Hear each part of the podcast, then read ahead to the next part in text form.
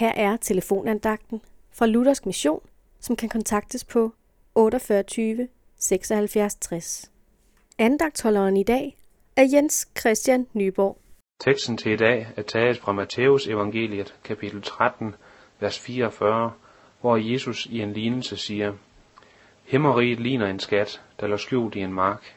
En mand fandt den, men holdt den skjult, og i sin glæde går han hen og sælger alt, hvad han ejer, og køber den mark.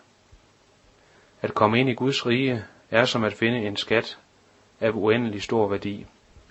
Det bliver mere værd for det menneske end alt andet. Dermed er ikke sagt, at alt andet bliver ligegyldigt, men det at høre Jesus til må koste alt det andet, hvis det bliver nødvendigt. Men som vi hører om manden her, så lå skatten gemt i jorden. Man kunne altså ikke umiddelbart se den. Den måtte først afdækkes. Sådan er det med Guds rige. Det ser heller ikke ud til at være noget særligt ved første øjesyn. Faktisk vil den, der tror på Gud, være en tåbe i de flestes øjne. Men skatten er jo ikke uvirkelig af den grund.